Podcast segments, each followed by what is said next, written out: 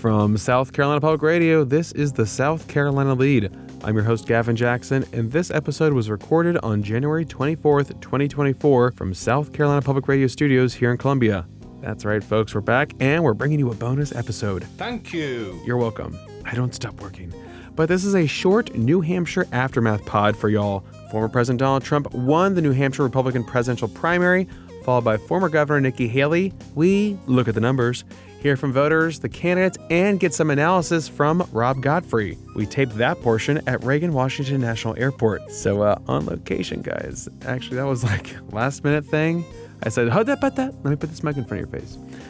Now the Lede wants to put a different mic in front of your face by you calling us at 803 563 7169 and take that mic out of your pocket that's always listening and leave us a voicemail. We'd love hearing from you guys. Let us know what's on your mind. 803 563 7169. Any predictions, hot takes, Super Bowl picks, more air fryer recipes. I'm glad I'm back. I get to use my air fryer again.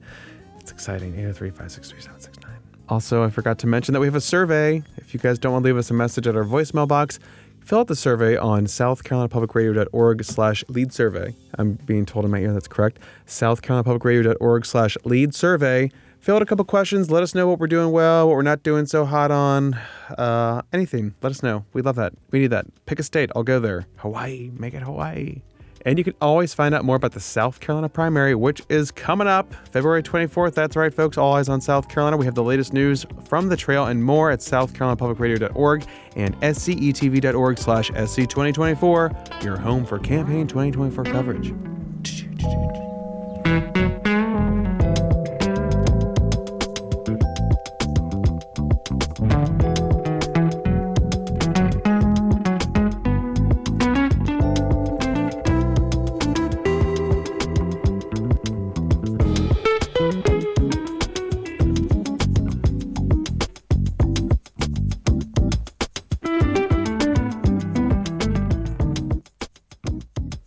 Before we get into the he said, she said portion of the pod, I want to bring you some voices from the folks I talked with on the trail who are out to vote on Tuesday. So let's start at an event at Franklin Pierce University where I spoke with Lori Lintner about how she planned to vote. She is an undeclared voter, one of those independent voters that make up 40% of the electorate in New Hampshire and who turned out big for Haley. Now, I'll let Lori explain this and her political perspectives. I am undeclared. So I'm probably, um, what's the word? I'm unique. A little unicorn. I'm, yeah, I go with what, what makes sense to me. Um, I don't need to say I'm a Republican or I'm a Democrat. I have my own beliefs, and what works for me um, is how I vote. I voted for Biden. I won't be vi- I won't be voting for Biden again. I, I didn't care for Trump. He's a bully. I don't care. I just I don't care for him. Um, now I see Biden, and uh, it's just we need something new. CNN reports that exit polling found voters who registered as Republicans broke heavily for Trump, with roughly three quarters favoring him. Now, voters registered as undeclared, like we just heard from Lori, favored Haley by a wide, if less overwhelming margin, with about two thirds backing her. Again, independents are going to be huge come November, something to watch, and again, blinking red light here for Republicans. Outside of the Bedford High School polling location, I spoke with several Trump voters, including Chris Ware. Um, I mean, you just look back, you know, three and a half years ago. I mean, we were in some such a better place. Um, inflation was next to nil, two percent where we want it. Uh, border was secure, which I think is the most important thing. Um, I mean, inflation and um, that is, is bad, but what's happening on the border is evil. I mean, what, what we're seeing fentanyl come across the border, uh, killing hundreds of thousands of Americans. Uh, we're seeing um, child trafficking, which is just pure evil. So uh, we need to get it back to the way it was when Trump was here. Mm-hmm. And why not Nikki Haley? What was the difference between the two of them? Um, I, I just think Nikki's. Um, we, we got a lot of uh, publications, a lot of literature from Nikki, and so I think she's got some really deep pockets, and I think some of the deep pockets are on the de- Democratic side. I think they're, they're kind of seeing that she might be an alternative to Biden um, if they think Biden can't win. Um, so I think I think she's getting a lot of money from the uh, the other side at this point. Nothing wrong with Nikki. Um, if she is the nominee, I'll support her, obviously as a Republican, but uh, but I'd much prefer to see Trump. Anna Walker, also a Trump voter, said she liked things better under Trump as well. Yeah, really the main reason for me voting for Trump was economics because I feel like when he was in office, things were so much better and more affordable. And even though my family's not struggling as much as others, so I do feel very blessed, I can still see how it's affecting us and everyone else. So really for me, it's like I'd like to see things get back to how they were a couple years before. Mm-hmm. Do you worry about any of the indictments or anything like that? Not really. If anything, it kind of makes me wonder why they're coming at him stronger than others. Um, yeah, I think there's a lot of corruption in politics, so it's hard to see. I don't think he's a perfect guy by any means at all, but um, I think the main thing is just getting America back on track. Mm-hmm. And what about also Nikki Haley? Did you give her any consideration or what were your thoughts? Yeah, I watched her in the debates. Um, she was not as compelling to me as the other candidates. I would have voted for a few of the others before Trump, but ultimately, when it came down to her and Trump, I leaned towards him. Marianne Karp, another undeclared voter who changed to Republican, voted for Haley. One of the reasons is that I think he is involved in too much chaos. Um, with all of the court issues coming up, um, January 6th is still very strong in my mind. That was very frightening. I'm 87 years old and I've never lived through something like that. Um, and I think he's too old. You heard Marianne using a lot of key lines from Haley there with chaos and age, which you've heard her talk about before. But now let's get to the candidates. Haley started Tuesday off by sweeping all six votes at Dixville Notch that were cast at midnight. Ooh, midnight voting. So cool. It's like night skiing. now, I did not make it up to that northern tip, northern tip of New Hampshire because it was four hours away and I was not going to go watch six people vote. Anyway, if you're a big West Wing fan, it's very reminiscent of that Hartsfield Landing episode, so people like to romanticize the nature of it all, blah, blah, blah. Again, four hours one way, not doing it on election night. But as the results started coming in after polls closed around 7, and all of them closed at 8, Trump steadily grew his margin, and while final results are still being tabulated with 95% reporting, it's Trump at 54% and Nikki Haley at 43%. So that 11 point margin right there, which is still better than that 19 points that the polls were kind of averaging right before the primary itself, and better than Trump's own prediction of a 20 plus point rout. But still outside of that single digit margin that folks were watching for for Haley. Now, former President Donald Trump won the first of the nation Republican presidential primary amid record turnout in the Granite State. However, his margin wasn't as large as polls had predicted, like we just said, due mainly to the overwhelming turnout of undeclared voters, like we heard from Lori and Marianne, who went Republican in support of former Governor Nikki Haley. Now, that's a key demographic that Haley was banking on to make the race competitive, though that demographic doesn't really exist in such a capacity in South Carolina. But let's not ruin the next four weeks just yet. Okay. So let's start off at Trump's victory party, where the majority of his winding speech focused on Haley, to the point where it didn't sound like he was victorious. Take a listen.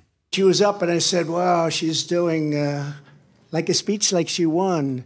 She didn't win, she lost. And you know, last last week we had a little bit of a problem and if you remember ron was very upset because she ran up and she pretended she won iowa and I looked around, I said, Didn't she come in third? Yeah, she came in third. We've won almost every single poll in the last three months against crooked Joe Biden, almost every poll. And she doesn't win those polls. And she doesn't win those. This is not your typical victory speech, but let's not have somebody take a victory when she had a very bad night. He even made a dig at her dress while noting that the country will be finished if he doesn't win. I find in life you can't let people get away with bullshit, okay? You can't. You just can't do that. And when I watched her in the fancy dress that probably wasn't so fancy come up, I said, What's she doing? We won. And she did the same thing last week, but he was much more angry about it than I was. I said, Get up there and you let him know. We are going to win this. We have no choice. If we don't win, I think our country is finished. Doesn't sound like that Trump that congratulated Ron DeSantis and Nikki Haley after Iowa, even if he did that a bit sarcastically. No, this Trump was still angry in his victory speech, especially after Haley's defiance not to drop out, and he issued this threat. And just a little note to Nikki she's not going to win. She's not going to win. But if she did, she would be under investigation by those people in 15 minutes. And I could tell you five reasons why already. not big reasons, a little stuff that she doesn't want to talk about, but she will be under investigation within minutes. And so would Ron have been, but he decided to get out. He decided to get out. Now, Vivek, I don't think would be at all because he's perfect, right? Senator Tim Scott, who Nikki Haley appointed when she was governor to the U.S. Senate when Jim DeMint resigned in late 2012, was also on stage with Trump, standing right behind him when he made this comment.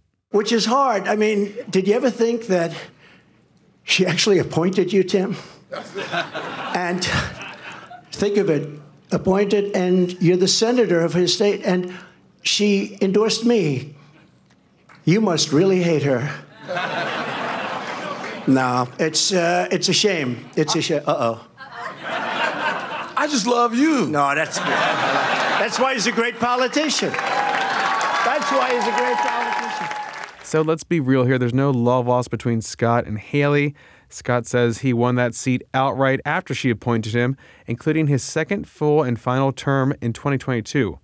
Now, if anything, I think Scott jumping into the 2024 race three months after Haley launched her own bid, and also his listening tour at the same time as her campaign launch in February, well, that was a bit more of a trolling move than this endorsement slash audition for vice president.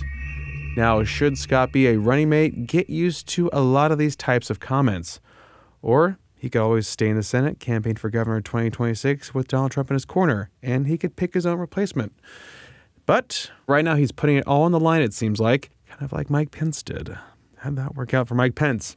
Now, over in Concord, Haley hosted her watch party and, in her remarks, told the hundreds of folks gathered there that she wasn't going anywhere but to her home state of South Carolina and beyond. And I guess also taking up some real estate in Trump's brain, right? It's corner penthouse. Hello.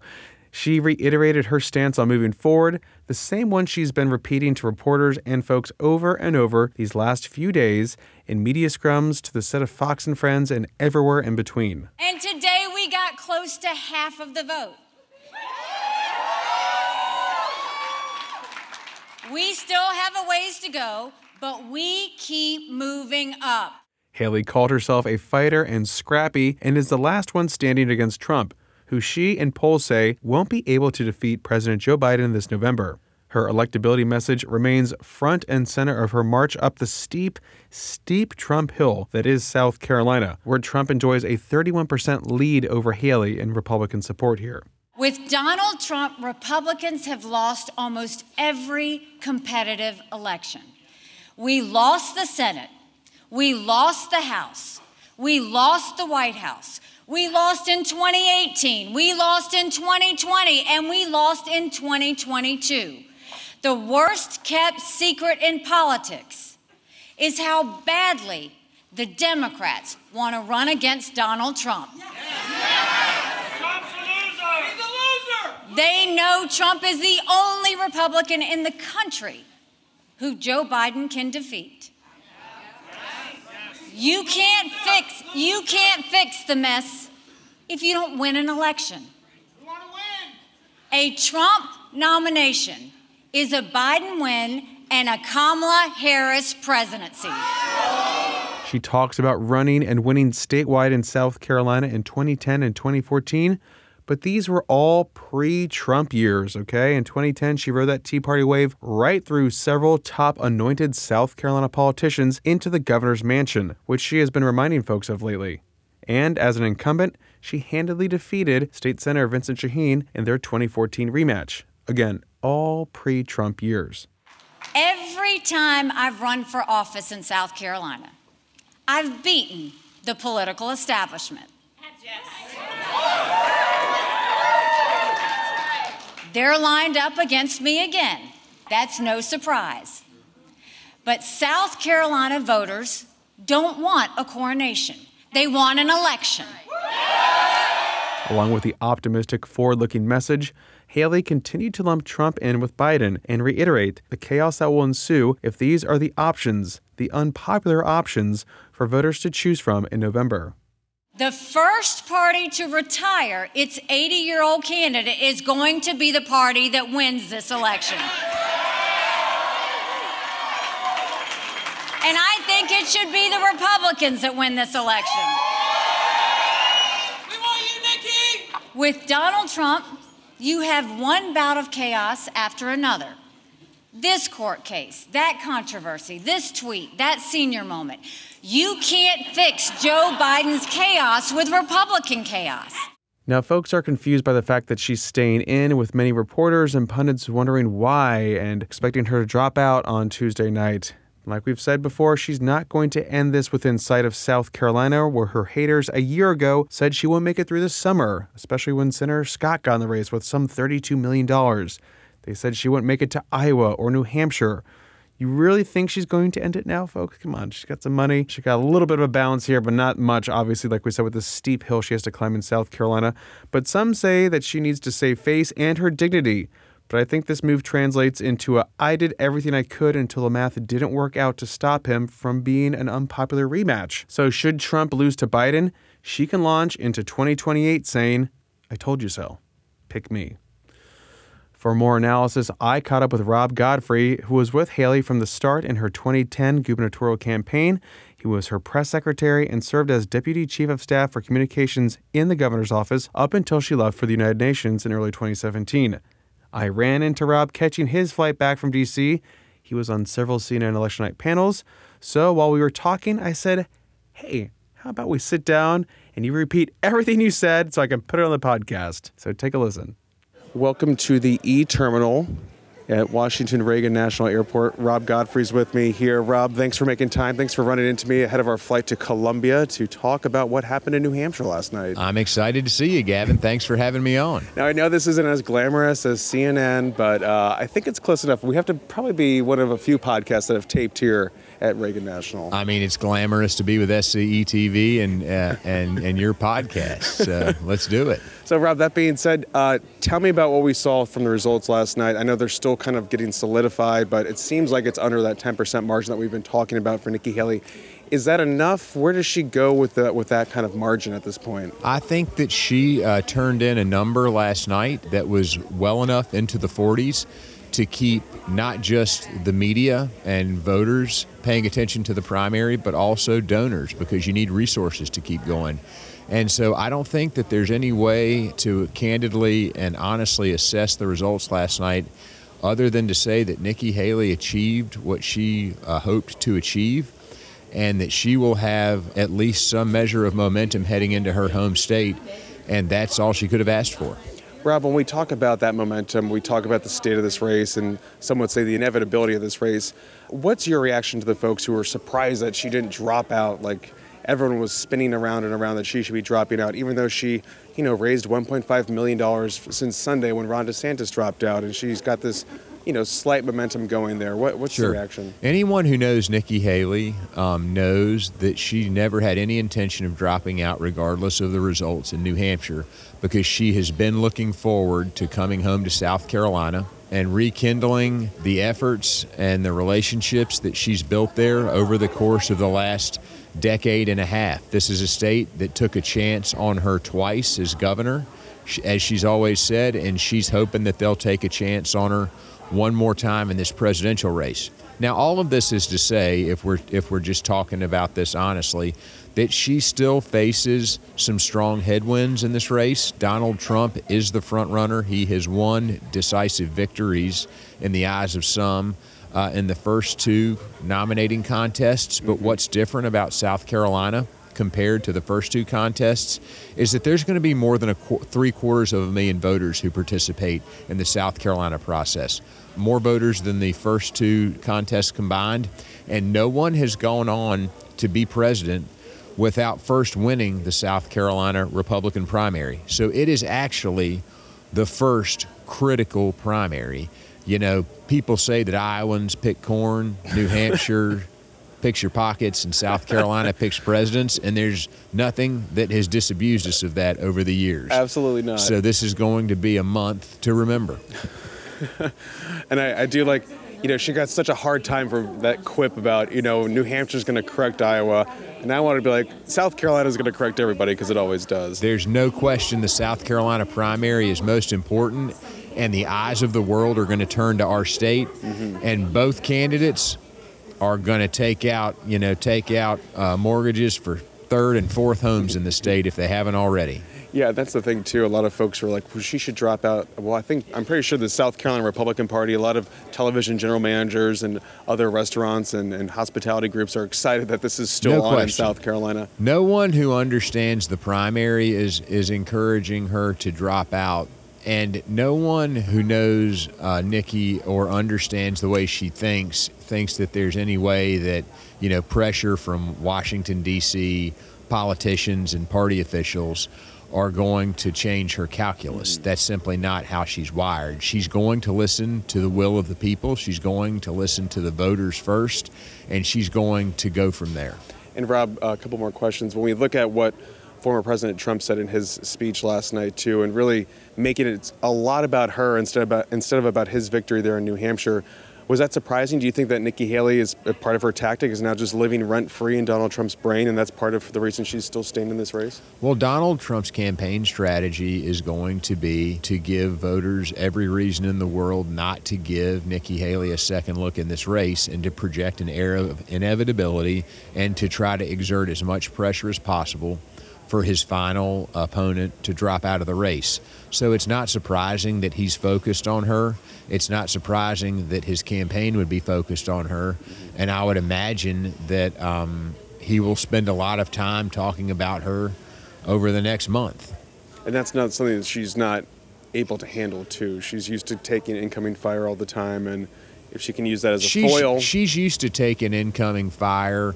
You know, there's this idea that Nikki said and that other politicians say that none of this is personal and that it's all about, you know, the campaign and policy. Well, you know, things start to get personal. Things, candidates start to get under each other's skin. But one thing about Nikki is that she remains um, incredibly disciplined and focused under pressure. And when her back's against the wall is when she, you know, fights the hardest. And so South Carolina is a place where she needs to continue to improve upon the results of the previous two races. She improved upon her result in Iowa as she said she was going to do.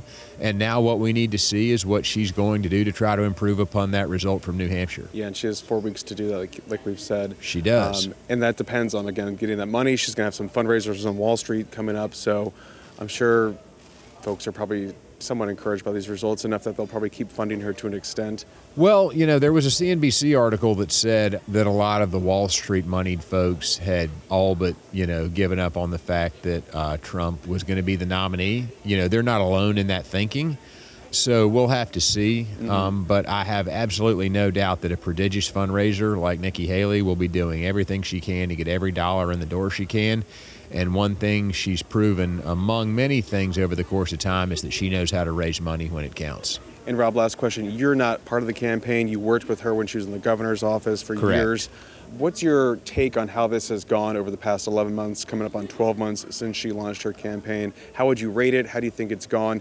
Uh, regardless of the results of these primaries, how would you just rate it uh, in general? As someone who's remained a an unaffiliated, neutral, outside observer in this primary process, I think there are a couple things that stick out. One, the Haley campaign clearly had a plan they followed, and it has borne out the results that they've talked about it bearing out. She predicted when her polls would start moving in her favor, and they did. She uh, predicted the support and the money would be there when she needed it, and she predicted that she would build on her results in Iowa and improve in New Hampshire, and she did. So there's no reason to doubt that she's going to continue to work hard and try to keep this thing going uh, in the face of, you know, like I said, strong headwinds. And um, it's going to be quite a month coming up in South Carolina. Yeah, and I know she said, you know, she originally started saying, you know, I've never lost a race. Now it's kind of changed to, well, I've won twice in South Carolina, so we are still kind of moving that messaging around there still. Well, I mean, look, that stuff is about managing expectations. Um, they have managed to manage expectations pretty well over the course of time. It's important to continue to do that to keep both uh, voters and reporters, just like yourself, engaged Yeah. and believing that there's a path forward. Gotcha. It's Rob Godfrey. Thank you for making time at our gate here at E53 in Washington Reagan National Airport. It's always good to run into you, Gavin. Thanks again, Rob.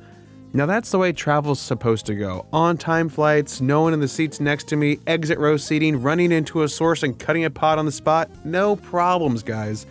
New Hampshire, thank you for redeeming the travel nightmares of Iowa. And hello, South Carolina. And since everything went so well, no need for a wind down, folks. We will be back soon. Thanks for listening to the pod, y'all. Show us your appreciation by leaving us a review on Apple Podcasts or a voicemail at 803 563 7169. You can stay up to date with the latest news on scetv.org and South Carolina Public Radio.org. And don't forget to support your local newspapers. For the South Carolina Lede, I'm Gavin Jackson. Be well, South Carolina. Did it sound like an airport? Did you did you know that you're an airport? I've never used them, so I'm gonna tape mine down